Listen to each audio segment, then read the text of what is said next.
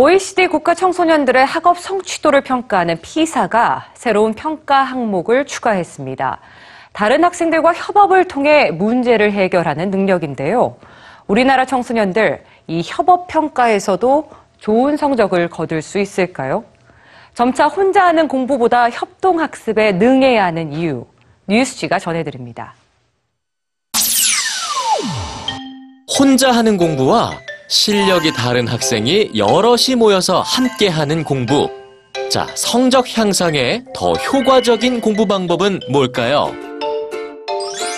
연구에 따르면 여럿이 함께 공부할 때 더 좋은 성적을 거뒀습니다. 그 상관 관계가 72%나 됐는데요. 혼자가 아닌 여럿이 하는 공부가 더 효율적인 이유는 같은 시간 동안 더 다양한 정보 교환이 이루어지기 때문이었습니다. 그런데 공부를 잘하는 학생과 공부를 못하는 학생과 어울려 공부할 때 모두 똑같은 이익을 얻을 수 있을까요? 한 실험에서 학생들에게 읽기 과제를 주었습니다. 그리고 한 그룹에겐 글쓰기 시험을 볼 거라고 했고 다른 그룹에겐 다른 학생을 가르쳐 줘야 한다는 임무를 주었죠. 각각 다른 목적으로 공부를 했던 학생들, 목적이 달라지자 공부의 질도 달라졌습니다.